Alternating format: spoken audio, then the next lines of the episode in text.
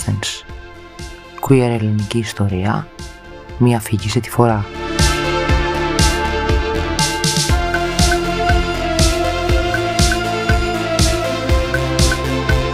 Queer Athens.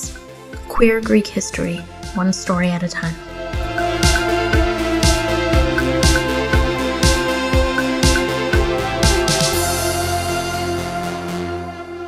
Γεια σας. Με λένε Άρη, είμαι 34 χρονών και είμαι τρανς. Είμαι τρανς αγόρι. Πώς ήρθαμε σε αυτό το συμπέρασμα, ναι, λοιπόν. Είχα καταλάβει ότι θέλω να είμαι αγοράκι από όταν κατάλαβα, από όταν άρχισα να καταλαβαίνω ότι υπάρχουν κοριτσάκια και αγοράκια στον κόσμο. Στο νηπιαγωγείο ήμασταν όλοι οι ίδιοι, δεν είχα συνειδητοποιήσει τίποτα, ήμουν ένα παιδάκι. Στο δημοτικό λοιπόν άρχισα να καταλαβαίνω ότι υπάρχει αυτή η διαφοροποίηση, εγώ είμαι κοριτσάκι και αυτά είναι αγοράκια. Εκεί άρχισα να καταλαβαίνω δηλαδή ότι κάτι δεν πήγαινε σωστά, ότι γιατί εγώ είμαι κοριτσάκι, τι πάει να πει αυτό τώρα, τι πρέπει να κάνω γι' αυτό. Άρχισα να μου αρέσουν ε, τα κορίτσια, κοιτώντας δηλαδή πίσω βασικά. Τότε δεν καταλάβαινα τι συνέβαινε και τι είναι όλο αυτό. Εγώ νόμιζα ότι ήταν εντελώς φυσιολογικό όλο αυτό. Αλλά μετά άρχισα να, να βλέπω γενικά τριγύρω μου ότι για να σ' αρέσουν τα κορίτσια πρέπει να είσαι αγόρι. Δεν ξέρω αν βγάζει νόημα αυτό. Οπότε δεν το έλεγα ποτέ, άρχισα να το κρύβω. Μετά από χρόνια, μετά για χρόνια βασικά, ονειρευόμουν να ξυπνήσω αγοράκι για να είμαι και ελεύθερος να μ' αρέσουν τα κοριτσάκια.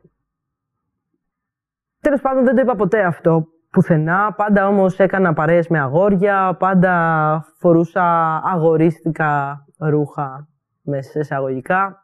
Βάζω εισαγωγικά γιατί εγώ σαν άνθρωπος δεν πιστεύω ότι υπάρχει κάτι κοριτσίστικο και κάτι αγορίστικο. Γενικά τα ρούχα είναι ρούχα. Δινόμουν πάντα λοιπόν με αγορίστικα ρούχα.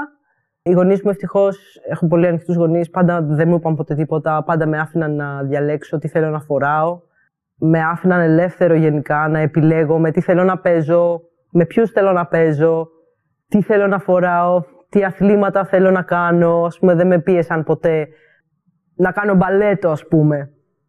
Ήθελα να μάθω τα εκβοντό. Με πήγανε για τα εκβοντό. Ήθελα να παίξω μπάσκετ. Με πήγανε για μπάσκετ. Ήθελα να μάθω... Ήθελα να κάνω κολύμβηση. Με πήγαν για κολύμβηση, για water polo. Ήθελα να κάνω ποδήλατο όλη την ώρα. Μου πήρανε ποδήλατο. Έκανα ποδήλατο με όλα τα αγοράκια της γειτονιάς και κάναμε γενικά ό,τι κάνουν τα αγοράκια στην ηλικία του δημοτικού. Και μέχρι και το, και το Λύκειο περίπου αυτό έκανα. Ευτυχώς είχα και έχω ακόμα πάρα πολύ ανοιχτούς και δεκτικούς γονείς. Μέχρι το γυμνάσιο δεν είχα σκεφτεί τίποτα γενικά. Είχα αποδεχτεί ότι Ήμουν κοριτσάκι, εντάξει, δεν μου άρεσε αυτό. Ακόμα αναρωτιόμουν ότι γιατί είμαι κοριτσάκι, δεν καταλαβαίνω, αλλά το έκρυβα γιατί καταλάβαινα ότι η κοινωνία ε, μου είχε δώσει αυτό το ρόλο, ότι είμαι ένα κοριτσάκι. Και ότι ήταν κακό να λέω ότι είμαι αγοράκι. Είχα πει, είχα συζητηθεί μια φορά σαν Άρης, όταν ήμουν γύρω στη πέμπτη δημοτικού, και φυσικά όλοι με πιστέψανε γιατί σε εκείνη την ηλικία όλα τα παιδάκια με μοιάζουν το ίδιο. Ειδικά ένα κοριτσάκι, βιολογικό κορίτσι, ας το πούμε έτσι, είναι ντυμένο με αγορίστικα ρούχα, δεν φαίνεται καν, έτσι. Και με πιστέψανε και εγώ ένιωσα πάρα πολύ όμορφα με αυτό. Όμως οι φίλοι μου άρχισαν να μου λένε Γιατί συστήθηκες ως Άρης, αφού είσαι κορίτσι, δεν σε λένε Άρη. Τι είναι αυτό; Ε, δεν είσαι αγόρι και άρχισα να βλέπω ότι γενικά δεν δέχονται. Δεν δεν είναι ανοιχτή σε όλο αυτό. Οπότε άρχισα να το κρύβω. Το κρύβα μέχρι το γυμνάσιο, το κρύβα μέχρι το λύκειο, το κρύβα μέχρι και πριν ε, τρία χρόνια. Συνέχισα να μου αρέσουν τα κορίτσια όμως, έτσι, σαν ε, σεξουαλικός προσανατολισμός, ε, πάντα μου άρεσαν τα κορίτσια. Σχέσεις δεν είχα κάνει ποτέ με κοπέλα, με τίποτα, ούτε καν η πρώτη μου σχέση ήταν στα 20, με την πρώτη μου κοπέλα δεν έκανα σχέσεις. Μέχρι τα 20 μου δεν μπορούσα να δεχτώ τίποτα. Έκρυβα πάντα και το σεξουαλικό μου προσανατολισμό και την ταυτότητα φίλου μου. Δεν ήξερα τι σημαίνει ταυτότητα φίλου. Γενικά δεν ήξερα καν τι σημαίνει σεξουαλικός προσανατολισμός. Γιατί μιλάμε για μια δεκαετία στην Ελλάδα που όταν άκουγες για λεσβίες, οι λεσβίες ήταν quote, όπως το έχω ακούσει εγώ από τους κύκλους μου, αξίριστες κομμουνίστριες. Αυτό ήταν οι λεσβίες. Και οι γκέι άντρες, όπως ε, τους έδειχναν στην τηλεόραση, πολύ... Θα το πω με απλά λόγια, όπως το λέγανε όλοι τότε, ήταν λούγκρες και ήταν κάτι κακό. Έτσι, δεν, δεν, οι γκέι άντρες ήταν περίγελος. Και ας μην μιλήσουμε για τρανς άτομα, γιατί εγώ τη δεκαετία που ήμουν δημοτικό γυμνάσιο λύκειο, τρανς σήμαινε, μεταφραζόταν ως ε, τα τραβέλια της Ιεράς Οδού. Δηλαδή τι ήταν οι τρανς, ήταν πουτάνες. Οπότε εγώ μεγάλωσα γενικά με αυτά τα ακούσματα, με αυτά τα ερεθίσματα. Όχι από τους γονείς μου, ποτέ δεν πήρα κάτι τέτοιο από τους γονείς μου, αλλά γενικά βλέπω ότι τα ερεθίσματα που παίρνεις ως παιδί, δεν τα παίρνεις από τους γονείς μόνο, αλλά και γενικά ε, σε, έχουν, έχει αντίκτυπο όλο σου ο κύκλος, έτσι, όλη η κοινωνία γύρω σου. Μπορεί οι γονείς σου να είναι υπέροχοι, αλλά αυτά που ακούς στο σχολείο και από τους φίλους γύρω σου να έχουν μεγαλύτερο αντίκτυπο. Για μένα τουλάχιστον έτσι δούλεψε. Εμένα μου κάνανε πολύ bullying επειδή φόραγα πάντα φαρτιά παντελόνια και είχα ένα hip hop στυλάκι και δεν ε, έμοιαζα ποτέ κορίτσι. Με έχουν κυνηγήσει στο προάβλιο του σχολείου, ας πούμε, και μου έχουν πετάξει ντομάτες και αυγά και αλεύρι, επειδή απλά είχα διαφορετική εμφάνιση. Με έχουν πετάξει σε κάδο με το κεφάλι ανάποδα, επειδή η εμφάνιση στα μαλλιά μου ήταν διαφορετική, επειδή έχω κατσαρά μαλλιά και πάντα τα είχα άφρο, τα είχα αφάνα. Γενικά έχω υποστεί αρκετό bullying για την εμφάνισή μου και πόσο διαφορετικός ήμουν πάντα, οπότε πάντα έκρυβα το τι ένιωθα και το τι ήμουν. Σταμάτησα να το σκέφτομαι μέχρι τα 20 μου που έκανα την πρώτη μου σχέση με την πρώτη μου κοπέλα. Σχέση δεν το λες ένα μήνα, αλλά για μένα ήταν τα πάντα τότε. Εκεί άρχισα να αποδέχομαι τη σεξουαλικότητά μου τουλάχιστον. Ακόμα την ταυτότητα φίλου δεν την αγγίζουμε, δεν, δεν υπήρχε για μένα. Είχε καταπιεστεί μέσα, είχε θαυτεί πολύ βαθιά.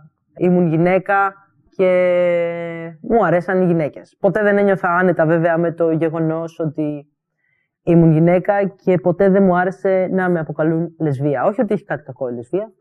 Κατάλαβα μετά και γιατί. Γιατί δεν ήμουν γυναίκα, τέλος πάντων.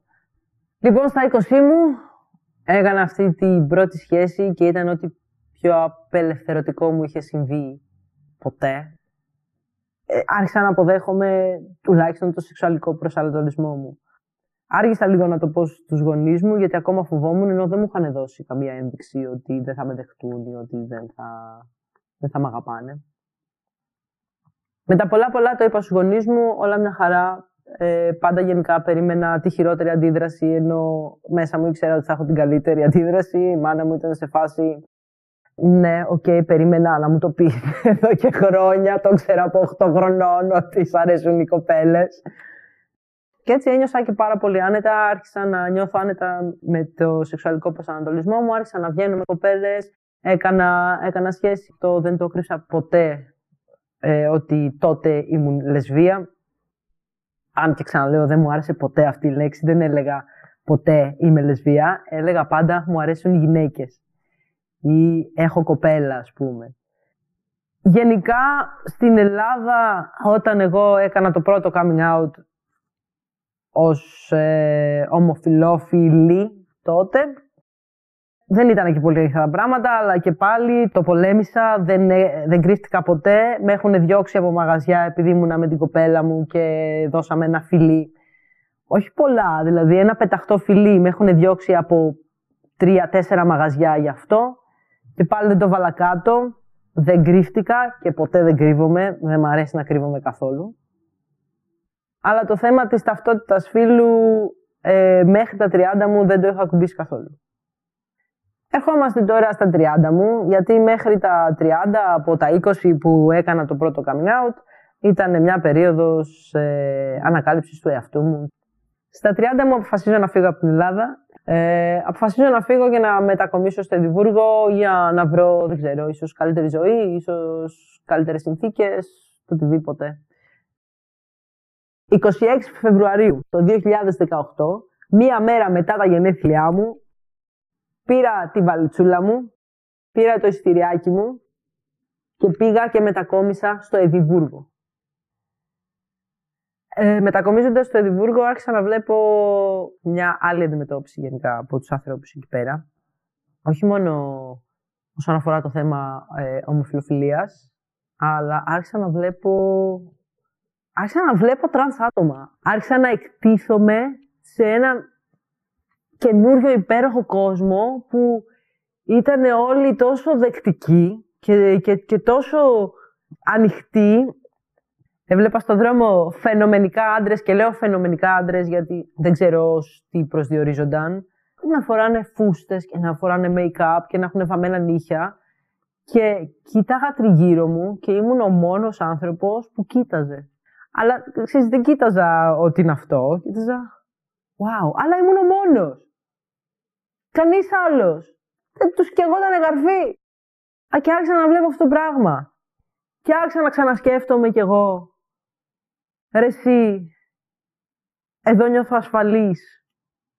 Ας αρχίσουμε να επεξεργαζόμαστε λίγο την ταυτότητα φίλου, να, να βλέπουμε τι γίνεται, γιατί δεν είμαι ευτυχισμένος. Δεν μ' αρέσει να με λένε λεσβία δεν μ' αρέσει που είμαι γυναίκα. Δεν μ' αρέσει το στήθος μου. Το, το μισό, δηλαδή το καλύπτω πάντα. Μ' άρεσε πάρα πολύ η σκοτία γιατί είχε χειμώνα και μπορούσα να, φορέσω, να φοράω πάντα φούτερ, ας πούμε, που δεν φαινότανε. Τα καλοκαίρια πάντα με τρομοκρατούσαν, έτσι, πάντα όταν ήμουν στην Ελλάδα, γιατί έπρεπε να φορέσω τη σερτ. Είτε έκανε ζέστη. Έχω περάσει καλοκαίρια στο γυμνάσιο, ειδικά όταν άρχιζα να. Όταν άρχισε το στήθος μου να φαίνεται, με φούτερ τώρα στους 35 και 40 βαθμούς. Γιατί δεν άντεχα το στήθος, έτσι. Οπότε βλέπω αυτό, αυτή τη διαφορά στο Εδιμβούργο και λέω, ω κάτσε, τι γίνεται εδώ; Σε κάποια φάση, μετά από ένα χρόνο, αφού τα σκεφτόμουν όλα αυτά, τέλος πάντων άρχισα να έχω και κάτι κρίση πανικού και γενικά θέματα, κρίση άγχους πολλά, που μετά κατάλαβα ότι είχαν μεγάλη σχέση με την ταυτότητα φίλου μου γνώρισα έναν ε, πάρα πολύ όμορφο άνθρωπο σε ένα gay bar στο Εδιμβούργο που δεν ξέρω πώς, χωρίς να του πω κουβέντα, τίποτα, ήρθε και μου μίλησε και με κατάλαβε κατευθείαν και να, αρχίσαμε να μιλάμε και με βοήθησε πάρα πολύ αυτός ο άνθρωπος να δω ότι τελικά ναι, είμαι τρανς και ότι είναι ok αυτό, είναι, είναι εντάξει. Δεν, δεν έχω κάποιο πρόβλημα, δεν χρειάζεται να το κρύβω, δεν χρειάζεται να φοβάμαι.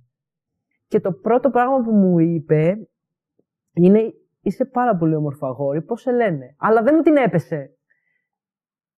Και εγώ εκείνη τη στιγμή ένιωσα τόσο όμορφα και τόσο ασφαλής ε, και ανοίχτηκα σε αυτόν τον άνθρωπο και μετά από θεραπεία κιόλας, ξεκίνησα να πηγαίνω θεραπεία, αποδέχτηκα το ότι είμαι τρανς και ξεκίνησα να κάνω ενέργειες για να ξεκινήσω την ορμονοθεραπεία. Και γι' αυτό οι περισσότερες μου σχέσεις, επειδή δεν μπορούσα να αποδεχτώ τον εαυτό μου, από ό,τι κατάλαβα μετά, οι περισσότερες μου σχέσεις χαλάγανε, γιατί ουσιαστικά σταματούσα να κάνω σεξ. Γιατί δεν ένιωθα καλά με το σώμα μου. Γιατί όπως όλοι ξέρουμε, σε μια καινούρια σχέση δοκιμάζεις πράγματα, ρε παιδί μου, ό,τι και να είναι. Κάνεις κάνεις καινούργια πράγματα, ειδικά στο σεξ, ξέρεις. Όσο άρχιζαν να εξελίσσονται οι σχέσεις, άρχισα εγώ να σφίγγομαι περισσότερο γιατί ε, άρχισα να κρύβω το σώμα μου ακόμα περισσότερο, γιατί ο άνθρωπος θέλει να το δει το σώμα σου. Το θέλει το σώμα σου, ρε παιδί μου, και ειδικά όταν είστε δύο ερωτευμένοι άνθρωποι. Εγώ ε, ε, εκεί άρχισα να μαγκώνομαι και να κρύβομαι περισσότερο, οπότε σταμάτησα να κάνω και σεξ με τις περισσότερες σχέσεις μου. Και ποτέ δεν ένιωθα και άνετα στο σεξ. Δηλαδή υπήρχαν πολύ λίγες φορές, μετρημένες στα δάχτυλα του ενός χεριού που έχω νιώσει άνετα στο σεξ και το έχω ευχαριστηθεί. Μετρημένες. Πάντα ήμουν μαγκωμένος. Πάντα. Ήταν το στήθος μου, η γοφή μου, η γυναικεία φιγούρα. Οπότε πάντα κρυβόμουν και σταματούσα. Μετά από ένα χρόνο θεραπείας, λοιπόν, πήγα σε ψυχολόγο μετά από τις κρίσεις πανικού μου και όλα αυτά ε, που με βοήθησε να και αυτή να καταλάβω τι συνέβαινε. Έβαλα μπροστά για να ξεκινήσω ορμονοθεραπεία. Το θέμα είναι στο εξωτερικό είναι πάρα πολύ εύκολα να σε παραπέμψουν για θεραπεία. Είναι πολύ ανοιχτά τα πράγματα. Είναι δωρεάν, ειδικά στο Ηνωμένο Βασίλειο. Είναι δωρεάν η ορμονοθεραπεία, είναι δωρεάν ε, η μαστεκτομή, είναι δωρεάν, δεν ξέρω πώς τα λένε στα ελληνικά, αλλά είναι δωρεάν το bottom surgery, η στερεκτομή, είναι όλα δωρεάν. Το μόνο κακό που έχει το Ηνωμένο Βασίλειο είναι ότι έχει λίστα αναμονής και εγώ είμαι ήδη στη λίστα αναμονής από το 2019. Ήταν πάρα πολύ εύκολο να μπω στη λίστα, έτσι. Πήγα στον γενικό γιατρό μου, γιατί εκεί έχουμε γενικό γιατρό που πας για, για το οτιδήποτε. Ψυχολογικά έχεις, ε, ε, σε πονάει το δόντι σου, σε πονάει η μέση σου, οτιδήποτε, πας στο γενικό γιατρό. Πάω λοιπόν στο γιατρό, μου λέει ωραία. Είναι πολύ απλό αυτό που πρέπει να κάνουμε. Παίρνει τα στοιχεία μου, παίρνει, μου βάζει ένα ερωτηματολόγιο εκεί πέρα και με κάνει ε, reference, μου δίνει παραπληκτικό για, τη, για το Gender Clinic που είναι δωρεάν για να πάω να κάνω ένα ραντεβού, να μιλήσω για να ξεκινήσω ορμονοθεραπεία. Το θέμα, όπως είπα και πριν, είναι ότι αυτό ε, έχει λίστα αναμονής και περιμένω για αυτό το πρώτο ραντεβού από το 2019, το Δεκέμβρη. Οπότε αποφάσισα να πάω να το κάνω ιδιωτικά. Το οποίο δεν είναι και το πιο φθηνό. Εδώ στην Ελλάδα, από ό,τι ξέρω από φίλους μου που το έχουν κάνει και το έχουμε συζητήσει, ε, είναι πιο εύκολο και γίνεται δωρεάν κατευθείαν. Παίρνεις ένα χαρτί από ψυχίατρο, το πας στον ενδοκρινολόγο και σου γράφει τεστοστερόνη. Την οποία την πληρώνεις, ε, νομίζω, με το ΙΚΑ, πόσο, 20 ευρώ. Αυτό είναι μόνο. Πολύ απλό. Το μόνο θέμα στην Ελλάδα είναι ότι δεν υπάρχει δωρεάν μαστεκτομή, δεν υπάρχει δωρεάν ε, ιστερεκτομή, δεν υπάρχει δωρεάν bottom surgery. Το μόνο δωρεάν που έχεις είναι οι ορμόνες. Αυτό είναι το μόνο πρόβλημα. Οπότε αποφάσισα εγώ να πάω ιδιωτικά στη, στη Σκοτία, στο Εδιμβούργο, να πληρώσω για να ξεκινήσω επιτέλους, γιατί δεν μπορούσα να περιμένω. Ήμουνα σε μια φάση που λέει είμαι 34 χρονών δεν μπορώ να περιμένω να πάω 40 για να ξεκινήσω. Αλλά αυτό θα έχει άλλες επιπτώσεις στην υγεία μου. Το καλό βέβαια είναι ότι έρχομαι πιο κοντά τώρα τελευταία στη λίστα αναμονής. Τώρα βλέπουν κόσμο που τους παρέπεμψαν τον Αύγουστο του 19, οπότε έρχομαι πιο κοντά σε αυτό. Οπότε θα αναλάβει το NHS, το αντίστοιχο ΙΚΑ, το πούμε, ο αντίστοιχος κρατικός φορέας θα αναλάβει την ορμονοθεραπεία μου. Δηλαδή θα σταματήσω να πληρώνω ιδιωτικά και θα μου το παρέχουν δωρεάν. Το ίδιο και με τη μαστεκτομή και το ίδιο και με bottom surgery, αν αποφασίσω να το κάνω. Που είναι κάτι που ακόμα δεν θέλω να κάνω. Γιατί γενικά η επιστήμη δεν έχει φτάσει σε τέτοιο σημείο. Ξεκίνησα να παίρνω το στερεόνι λοιπόν τον Αύγουστο τώρα, 2 Αυγούστου 2022. Ξεκίνησα με την πρώτη μου δόση. Ήταν πάρα πολύ απλό. Έκανα αιματολογικές εξετάσεις γιατί να πω disclaimer ότι δεν πρέπει ποτέ κανείς να, να ξεκινάει μόνος του έτσι. Πάντα με γιατρό, πάντα εξετάσεις. Θα τα λέμε αυτά γιατί ξέρω πολύ κόσμο που έχει ξεκινήσει μόνος του και δεν είναι καθόλου υγιές αυτό. Θα πω για τις επιπτώσεις της τεστοστερόνης γενικά. Οπότε ξεκίνησα με ενδοκρινολόγο. Μου έγραψε τεστοστερόνη. Την πρώτη δόση, τουλάχιστον στο Ηνωμένο Βασίλειο, σου τη δίνουν αυτοί, γιατί είναι, εγώ επέλεξα να πάρω ενέσιμη μορφή. Υπάρχουν τρεις μορφές. Λοιπόν, υπάρχει η ενέσιμη. Από την ενέσιμη υπάρχουν τρία, τρεις μάρκες ουσιαστικά, φαρμακευτικές είναι, δεν έχουν διαφορές, που μπορείς να πάρεις. Υπάρχει σε μορφή gel, που το βάζεις συνήθως στον νόμο ε, κάθε μέρα. Η ενέσιμη ανάλογα είναι η μία μορφή ενέσιμη την κάνεις ανά τρεις εβδομάδες που αυτή έχω επιλέξει. Και η άλλη μορφή ενέσιμης ε, την κάνεις αναμήνα, αλλά είναι μεγαλύτερη δόση. Και πρέπει να στην χορηγούν, ε, να στη χορηγεί νοσοκόμα, κάποιος που ξέρει. Αυτή που κάνω εγώ, την κάνω μόνος μου και την κάνω στο μπούτι. Ένα αλλάξει. Έχω προς το παρόν, έχω πάρει... Είμαι στην τρίτη δόση μου, αυτή που θα κάνω μετά από σήμερα θα είναι η τέταρτη μου δόση. Αλλαγές είμαι στο δεύτερο μήνα, δεν έχω δει πολλές ακόμα. Το μόνο που έχω δει είναι ότι έχει αρχίσει να δημιουργείται χνουδάκι λίγο εδώ πέρα που δεν είχα ποτέ τίποτα γενικά. Δεν είχα. Είμαι άτριχος. Δυστυχώς δεν έχω πάρει αυτά τα γονίδια. Η φωνή μου δεν έχει χαμηλώσει ακόμα και συνήθως αυτό γίνεται στο πεντάμινο. Πολλοί μου λένε ότι ναι, έχει χαμηλώσει λίγο. Εγώ δεν το βλέπω κιόλας πάρα πολύ. Είναι πάρα πολύ μικρή διαφορά. Αν και η φωνή μου γενικά από ό,τι θυμάμαι και από ό,τι μου λέγανε πάντα, πάντα ήταν λίγο πιο βαριά. Από ότι τυπική γυναικεία φωνή, δεν ήταν ποτέ ψηλή φωνή. Έχω δει αλλαγές στην περίοδό μου. Γενικά αυτό συμβαίνει με τη τεστοστερόνη. Παίρνει λίγο καιρό, αλλά γύρω μέσα στο πεντάμινο αρχίζει και σταματάει η, η περίοδος. Όσον αφορά τα mood swings, τις εναλλαγές διάθεσης, ε, δεν έχω ακόμα μεγάλες επιπτώσεις. Το μόνο που νιώθω όταν είναι η ώρα να πάρω την επόμενη μου δόση, ε, νιώθω κουρασμένος, έχω εξάψεις και νιώθω γενικά λίγο τη διάθεσή μου πιο κατεβασμένη. Δεν είμαι τόσο πολύ, ναι, πάμε όλα ωραία και καλά. Δεν ξέρω αυτό πώς θα, πώς θα αλλάξει όσο ανεβαίνει το στερόνι μου. Τα επίπεδά μου από ό,τι έχω κοιτάξει τι αιματολογικέ μου ε, ανεβαίνουν, οπότε κάνει δουλειά αυτό. Εντάξει, φαίνεται και από το χνούδι που έχω αρχίσει να αποκτώ επιτέλους. Γενικά όμως αυτό είναι στα γονίδια. Δεν ξέρεις ποτέ αν θα έχεις σμούσια γεμάτα ή αν θα βγάλεις τρίχες παντού. Μπορεί να, ανάλογα με τα γονίδια σου, ας πούμε, αν συνήθως η μεριά της μάνας σου παίζει ε, μεγάλο ρόλο.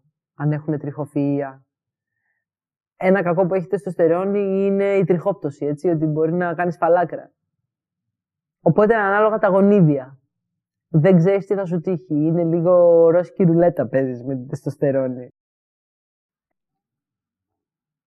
Άλλη μια αλλαγή που έχω δει με την ορμονοθεραπεία και ειδικά με την τεστοστερόνη είναι ότι παίρνω μυς πολύ πιο εύκολα. Δηλαδή αυτό που γίνεται είναι, αρχίζει και γίνεται ανακατανομή του λίπους πάρα πολύ. Εγώ έχω παρατηρήσει λοιπόν ότι αφού ξεκίνησα την τεστοστερόνη, ότι έχει αρχίσει το λίπος αυτό να ανακατανέμεται, έχει αρχίσει να ανεβαίνει προς τα πάνω. Και ναι, όπως είπα, έχω αρχίσει και παίρνω μη πολύ πιο εύκολα. Δηλαδή, από εκεί που θα έπρεπε να κάνω γυμναστήριο, να σηκώνω βάρη ένα μήνα για να κάνω μπράτσο, ας πούμε, τώρα μέσα σε δύο εβδομάδες αρχίζει και φαίνεται μπράτσο. Αυτό είναι από αλλαγές γενικά. Δεν έχω δει ακόμα περισσότερες. Γύρω στο πεντάμινο αρχίζεις και βλέπεις πολλοί αλλαγές. Γενικά αυτό με την ορμονοθεραπεία είναι θέμα χρόνου. Θέλει πολύ υπομονή. Θέλει να μην συγκρίνεις ε, τη μετάβασή σου με, με κανέναν άλλον. Θέλει να, να περιμένεις, να, να έχεις πίστη στην όλη αυτή διαδικασία. Αυτό ουσιαστικά. Αυτό είναι. Δεν έχει πολλές αλλαγές. Ακόμα. Τώρα, ειδικά στο Εδιμβούργο, ε, κανείς δεν με έχει κάνει μισθέντε. Δηλαδή, όλοι με περνάνε για αγόρι, για έφηβο αγόρι, ξέρω εγώ. Αλλά τώρα νιώθω ότι πρέπει να προσέχω λίγο περισσότερο. Α πούμε. Κάναμε πλάκα με μια συνάδελφο που έχω. Ε, κάνουμε, ξέρεις, τέτοια, αλλά χωρίς κανένα σεξουαλικό περιεχόμενο. Τώρα είμαι σε φάση τώρα να κάνω την ίδια πλάκα, να μην κάνω την ίδια πλάκα, να το πάρουν στραβά, δεν ξέρω. Τώρα φοβάμαι λίγο περισσότερο να τα κάνω αυτά. Δεν ξέρω. Το μόνο που μπορώ να σου πω είναι ότι τώρα είμαι λίγο πιο aware στο πώς μιλάω στις γυναίκες. Ή πώς μιλάω στα παιδάκια. Ας πούμε πριν θα πήγαινα και θα μίλαγα με παιδάκια, ναι είναι οκ, γιατί, γιατί τότε που έλεγα ότι είμαι γυναίκα, εντάξει είμαι γυναίκα. Ποιος θα, ποιος θα πειράξει με μια γυναίκα που πάει να πει σε ένα παιδάκι. Κανείς δεν χέστηκε άμα πας να, πεις, να πει μια γυναίκα για σε ένα παιδάκι, που θα του μιλήσει και τέτοια. Τώρα είμαι πιο aware και είμαι, είμαι πιο συγκρατημένος όταν γνωρίζω παιδάκια. Ξέρετε, δεν θα, τα ακουμπήσω, δεν θα κακουμπήσω το κεφάλι και τέτοια, γιατί με έχουν κοιτάξει οι γονείς τώρα λίγο περίεργα. Ε, είναι λίγο περίεργο αυτό. Επίσης προσέχω πώς θα συμπεριφέρομαι σε μια γυναίκα σε ένα μπαρ ας πούμε και να δεν ξέρω. Πριν μπορεί να, ξέρεις, άμα θέλαμε να περάσουμε, να την ακουμπούσα λίγο αλλά χωρίς σεξουαλικό τρόπο ρε παιδί μου. Τώρα είμαι σε φάση, ε, περάστε, περάστε ας πούμε. Και λέω τώρα θα, πώς θα αλλάξει η ζωή μου τώρα. Θα μπορώ να κάνω τα ίδια, να συμπεριφέρομαι το ίδιο. Γιατί είναι και ανάλογα πώς το βλέπει ο καθένας. Δεν ξέρω. Εμένα μου έχει τύχει στη δουλειά στα Starbucks κιόλας που δουλεύω τώρα στο Εδιμβούργο ε, να έχει έρθει πελάτης και τα έχει βάλει με τον μπαρίστα μου γιατί κάτι δεν του άρεσε, ξέρω εγώ. Και έχω μπει εγώ στη μέση και του έχω πει: Συγγνώμη, φωνάζετε, μην φωνάζετε. Α πούμε, πείτε μου εμένα και ποιος είσαι εσύ, ο υπεύθυνο είμαι. Και μου είχε πει: Εγώ δεν μιλάω με γυναίκες, εγώ μιλάω με άντρες. Και του κάνω εγώ correct και του λέω: Άντρα είμαι. Πες μου. Και έχει αρχίσει να γελάει με μένα και δεν είσαι άντρας, σιγά μην είσαι άντρας. Και τον έχω πετάξει έξω. Όμως εγώ στο Εδιμβούργο έχω αυτό το δικαίωμα. Στο εξωτερικό έχω αυτό το δικαίωμα. Να, να τον πετάξω έξω. Εδώ, σε όσες δουλειές και να είχα και να έχω έρθει σε διαπληκτισμό με πελάτη, δεν έχω νιώσει ποτέ την ασφάλεια ότι μπορώ να τον πετάξω έξω. Έχει έρθει το αφεντικό και έχει πει πελάτη είναι. Α πούμε. Εντάξει δεν πειράζει. Επειδή εγώ τότε που δεν ήμουνα, δεν είχα κάνει καμινά out ως trans, ήμουν μια μπούτς λεσβία, υπήρχε και μια άλλη αντιμετώπιση ε, όσον αφορά μια μπούτς λεσβία και μια γυναίκα. Τις γυναίκες δηλαδή τις σεβόντουσαν περισσότερο από ότι μια μπούτς λεσβία. Ε, εμένα με είχαν και λίγο στην πλάκα, ότι εντάξει μωρέ σιγά τώρα. Δεν με πέραν σοβαρά ρε παιδί μου. Και έχω και περιστατικό με συνάδελφο που τον έχω κάνει corrected πάρα πολλές φορές. Θα με λες χ, χ, χ. Και μου έχει πει, μα δεν βλέπω άντρα εγώ μπροστά μου, βλέπω γυναίκα. Και του έχω πει, δεν με ενδιαφέρει τι βλέπεις, όπως σε σέβομαι θα με σέβεσαι ή θα σε πάω στο HR. Στο Εδιμβούργο έχω το δικαίωμα να τον πάω. Νιώθω ασφαλής να το κάνω. Εδώ άμα έλεγα το οτιδήποτε, με είχαν απολύσει την επόμενη μέρα. Έχω δικαιώματα. Έχω δικαιώματα σαν άτομο, σαν τρανς άτομο και σαν εργάτης. Και αυτό είναι το κύριο, η κύρια διαφορά που με κρατάει ακόμα στο Εδιμβούργο. Το Εδιμβούργο δεν μ' αρέσει. Είναι κρύο, είναι σκοτεινό, έχουμε χειμώνα 10 μήνες το χρόνο, ξέρω εγώ, και ξημερώνεις στις 9 το πρωί και σκοτεινιάζεις στις 3 το μεσημέρι. Αλλά αυτό μου αρέσει, ότι νιώθω άνθρωπος. Νιώθω ότι κανείς δεν θα με κρίνει, εκτός από εντάξει δύο-τρεις θρησκείες, ξέρω εγώ, που το καταλαβαίνω ότι είναι στη θρησκεία τους και δεν ασχολούμαι με αυτό. Αλλά αυτό είναι που με κρατάει εκεί πέρα, εσύ, γιατί νιώθω άνθρωπος, νιώθω ότι έχω δικαιώματα, νιώθω ότι με υπολογίζουν. Αυτό είναι το κύριο. Και ειδικά σαν τρανς άτομο. Θέλω να γυρίσω πάρα πολύ στην Ελλάδα, εσύ. Θέλω να γυρίσω. Αλλά δεν ξέρω τι αντιμετώπιση θα βρω εδώ. Αυτός ο σεβασμός που έχουν για την ατομικότητα του καθένα, νομίζω ότι έρχεται περισσότερο από το φόβο των νόμων, δηλαδή των συνεπειών που θα έχει επάνω σου. Έχουν μάθει καλώς ή κακώς να ακολουθούν τους νόμους και δεν θα σε πειράξουν επειδή δεν πρέπει, επειδή νομικά δεν πρέπει. Γιατί εγώ πολύ άνετα, αν μου πει ότι ο, οποιοδήποτε κάτι που εγώ θα το θεωρήσω τρανσφοβικό, εγώ μπορώ να του κάνω μίμηση. Και μπορώ να του κάνω ζημιά. Οπότε δεν μπαίνουν καν στη διαδικασία αντιπαράθεσης. Σου λένε αυτό θέλεις να είναι, είναι δικαίωμά σου και δεν μπορώ να πω εγώ ανάμεσα στα δικαιώματά σου. Γιατί έτσι λέει ο νόμος. Λοιπόν, όσον αφορά τώρα τα γραφειοκρατικά, για να αλλάξω το όνομά μου εγώ, γιατί θέλω κάποια στιγμή να το αλλάξω μετά την ορμονοθεραπεία, γιατί όταν αρχίσω να έχω μουσια, ας πούμε, να έχω τρίχες στο πρόσωπο και δείχνει το διαβατήριο μια άλλη εικόνα και λέει female το διαβατήριο και βλέπουν mail, πιστεύω ότι θα έχω λίγο πρόβλημα. Οπότε θα πρέπει να το αλλάξω αυτό. Από ό,τι ξέρω εδώ στην Ελλάδα πρέπει να καταθέσεις χαρτιά, να γίνει ένα δικαστήριο και να πάρθει δικαστική απόφαση για την αλλαγή του φρίκτη φύλου. Μετά πρέπει να τα καταθέσεις αυτά για να αλλάξει διαβατήριο, να αλλάξει ταυτότητα. Πρέπει να αποκτήσεις αριθμό μητρώου αρένων Οπότε εκεί έρχεται και ο στρατός λίγο, γιατί μετά ίσως το, ναι, ξέρω πολλά παιδιά που έχουν, τους έχει έρθει χαρτί για στρατό, εφόσον αλλάξανε, μπήκανε στο Μητρό Άρενων. Και μετά γενικά, αν έχεις πτυχία από πανεπιστήμια εδώ, πρέπει να κάνεις αίτηση ή να τα αλλάξεις. Τα πάντα, ιατρικά, τα πάντα, όλα στα στοιχεία. Αυτό είναι μια διαδικασία που πρέπει να πληρώσει δικηγόρους και να παρουσιαστεί στο δικαστήριο και μετά από μήνες σου έρχεται η απόφαση και μετά πρέπει να κάνεις ολόκληρη διαδικασία να τρέχεις από εδώ και από εκεί. Αυτό θα πρέπει να το κάνω κάποια στιγμή και θα πρέπει να έρθω εδώ να το κάνω. Στο Ηνωμένο Βασίλειο υπάρχει ένα έγγραφο που λέγεται Deed Poll. Μπαίνεις μέσα στο gov.uk, στο κυβερνητικό του site, κατεβάζεις το PDF με το Deed Poll, το εκτυπώνεις και λες είναι κάτι σαν υπεύθυνη δήλωση δηλώνω ότι από τώρα, από αυτή τη στιγμή, από σήμερα, τάδε ημερομηνία, χρησιμοποιώ νόμιμα αυτό το όνομα και ότι το παλιό μου όνομα, το τάδε όνομα, με αριθμό ταυτότητας, ξέρω εγώ, διαβατηρίου τάδε, πάβει να ισχύει σε οποιοδήποτε έγγραφο. Δεν είναι νόμιμο, δεν μπορώ να το ξαναχρησιμοποιήσω, το αποποιούμε, δεν υπάρχει πλέον αυτό.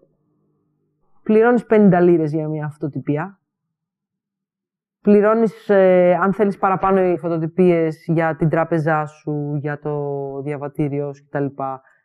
Το στέλνεις και μέσα σε μια εβδομάδα έχεις πάρει το χαρτί που σου λέει ναι, οκ, είσαι αυτό το όνομα, είσαι άντρας ή είσαι γυναίκα, ό,τι θες να τα αλλάξεις. Και χρησιμοποίησε αυτό το χαρτί που σου στέλνουμε για να στείλεις στο διαβατήριο και στα χαρτιά που θες να αλλάξεις. Αυτό είναι. Ούτε δικαστήρια, ούτε τίποτα ουσιαστικά είναι κάτι σαν υπεύθυνη δήλωση. Αυτό. Αλλά εγώ δεν μπορώ να το κάνω αυτό, γιατί είμαι υπήκος της Ελλάδας και έχω ελληνική ηθαγένεια. Οπότε θα έπρεπε να έρθω εδώ να το κάνω. Να αλλάξω τα χαρτιά μου. Γενικά, από τότε που έκανα coming out ως trans, μπορώ να πω ότι είμαι πολύ τυχερός, καταρχάς με την οικογένειά μου, γιατί με αποδέχτηκαν όπως είμαι. Εντάξει, έχουν λίγο πρόβλημα μπερδεύονται ρε παιδί μου. Είναι λίγο δύσκολο μετά από 30 χρόνια, 30 κάτι χρόνια να συνηθίσεις να μιλάς με αδρικά pronouns σε έναν άνθρωπο που το ξέρεις ως γυναίκα όλη τη ζωή, ξέρω εγώ. Αλλά προσπαθούν, προσπαθούν.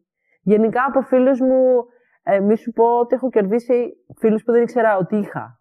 Φίλους, ας πούμε, από το γυμνάσιο που δεν περίμενα ποτέ ότι θα με δεχόντουσαν, γιατί θυμόμουν πώς μιλάγανε τότε.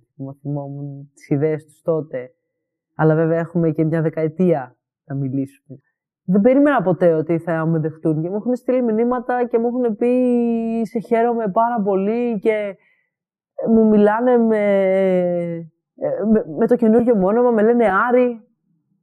Δεν έχουν κάνει λάθος ούτε μία φορά, μου κάνουν ερωτήσεις, ενδιαφέρονται για όλα αυτά.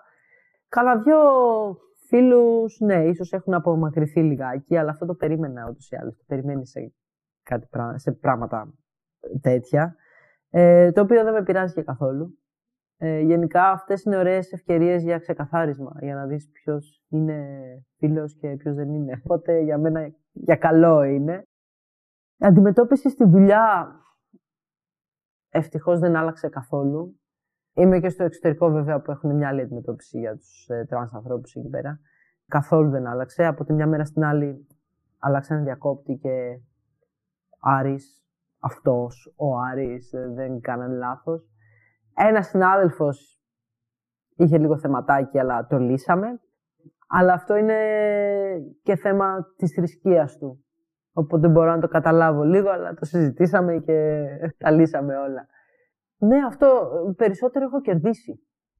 Γενικά, από όταν έκανα το πρώτο μου coming out τότε ως λεσβία, ήμουνα μέρος της queer κοινότητας εδώ στην Αθήνα.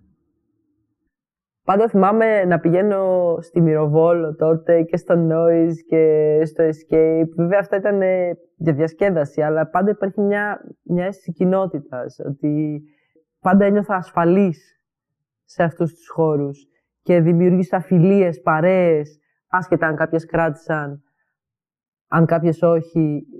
Πολλές μου κοπέλες, πολλές μου σχέσεις ήταν από αυτές τις κοινότητες, από αυτές τις παρέες ένιωθα μέρος μιας κοινότητας. Ειλικρινά ένιωθα ότι άνοιγα κάπου και μου άρεσε πάρα πολύ αυτό. Αν και δεν ένιωθα λεσβία, λεσβία τότε. Όταν έφυγα από Ελλάδα, ε, αποστασιοποιήθηκα από όλη αυτή την κοινότητα, γιατί πλέον δεν ένιωθα ότι μου χρειάζεται στο Εδιμβούργο. Ένιωθα τόσο ασφαλής σε εκείνη την πόλη και, και σε εκείνη τη χώρα που δεν μου χρειάστηκε να νιώσω μέρος μιας κοινότητας για να νιώσω ασφαλής. Δεν μου χρειάστηκε. Είχα τους φίλους μου, έκανα φίλους στο Εδιμβούργο άσχετα με queer κοινότητα γενικά. Και δεν έχω καμία επαφή γενικά με τη queer κοινότητα του Εδιμβούργου. Γιατί νιώθω ότι δεν μου χρειάζεται. Οπότε από τότε γενικά δεν ξέρω τι παίζει με την queer κοινότητα της Αθήνας. Έχω φύγει εντελώς, έχω απεστασιοποιηθεί και κάθε φορά που έρχομαι όμως νιώθω όλο και πιο μακριά από την κοινότητα εδώ. Νιώθω ότι από την ώρα που έφυγα και την έχω ξεχάσει και με έχει ξεχάσει. Δηλαδή, πολλές παρέες που είχα τότε μέσα στην queer κοινότητα, πλέον δεν ξέρω καν τι κάνουν και που είναι. Απλά δεν νιώθω ότι χρειάζεται κιόλας να είμαι. Δεν νιώθω ότι το χρειάζομαι να είμαι σε μια queer κοινότητα. Ειδικά στη, στη χώρα που ζω τώρα. Ίσως αν ήμουν ακόμα εδώ να ένιωθω ότι το χρειάζομαι και πάλι. Αλλά υπήρχαν πολλά πράγματα κιόλας και λίγο πριν φύγω που άρχισαν να, να με χαλάνε στην κοινότητα γενικά. Άρχισα να βλέπω πολύ ομοφοβία μέσα στην queer κοινότητα. Πολύ κρίση, ρε παιδί μου, σε ένα χώρο που υποτίθεται ότι δεν κρίνουμε κανέναν και είμαστε όλοι το ίδιο και παλεύουμε για κάτι κοινό και έχουμε προέρθει όλοι από το ίδιο σημείο. Υποτίθεται ότι μας ενώνει ότι είμαστε queer άτομα και ότι δεν έχουμε διαφορά μεταξύ μας και καταλήγουμε να, να βριζόμαστε μεταξύ μας γιατί εσύ είσαι πολύ boots και εσύ είσαι πολύ fem και να κοροϊδεύουμε ένας τον άλλον. Οπότε αυτό έχει αρχίσει να με αποστασιοποιεί πάρα πολύ από την κοινότητα, ακόμα και λίγο πριν φύγω. Και δεν νιώθω ότι θα ήθελα να είμαι ένα κομμάτι μιας τέτοιας κοινότητας ξανά. Να πω την αλήθεια. Επίσης, επειδή πλέον αυτοπροσδιορίζομαι ως straight άντρας, δεν νιώθω ότι ανήκω στη queer, στην ομοφιλόφιλη κοινότητα. Δεν είμαι ούτε λεσβία, δεν είμαι ούτε gay πλέον. Δεν ξέρω πού χωράει το trans μέσα στην κοινότητα. Γιατί, όχι, χωράει, αλλά αυτοπροσδιορίζομαι σαν straight άντρας, οπότε δεν ξέρω.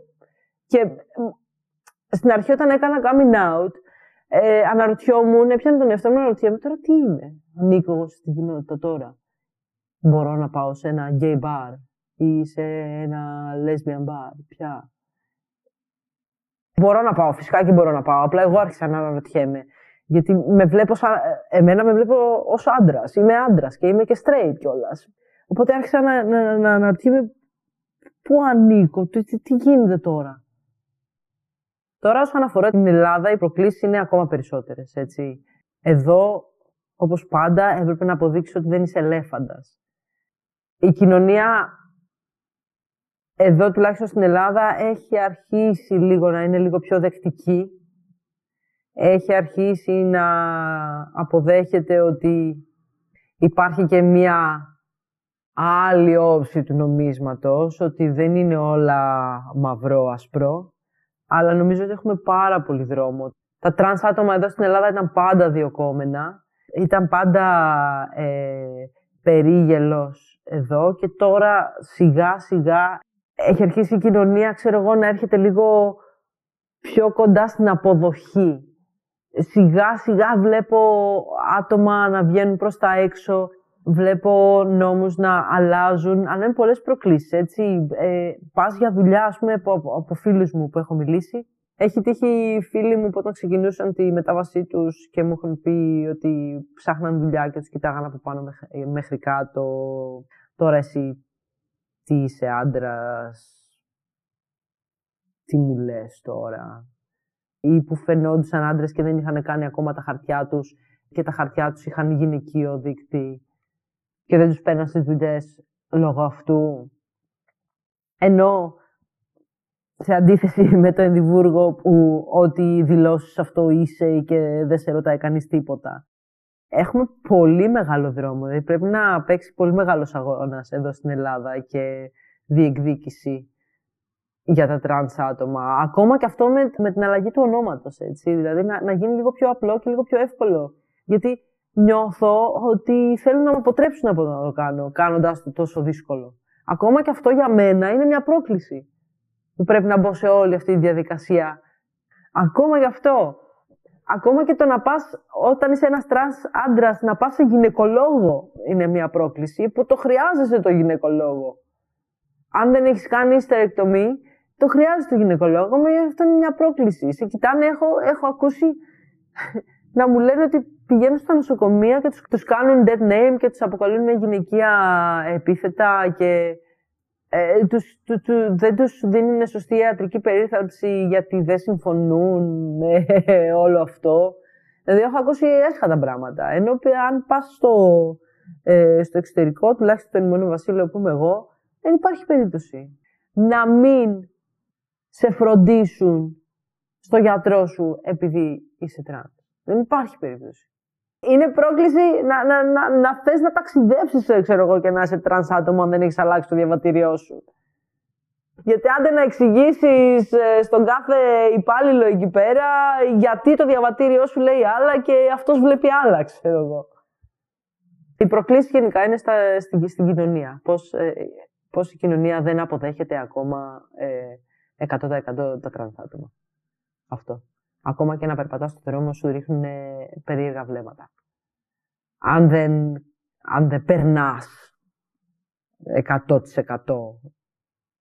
στο φίλο που είσαι.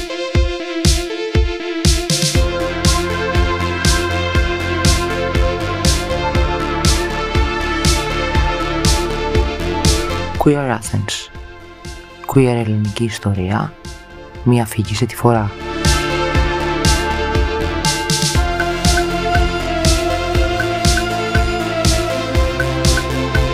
Queer Athens. Queer Greek history, one story at a time.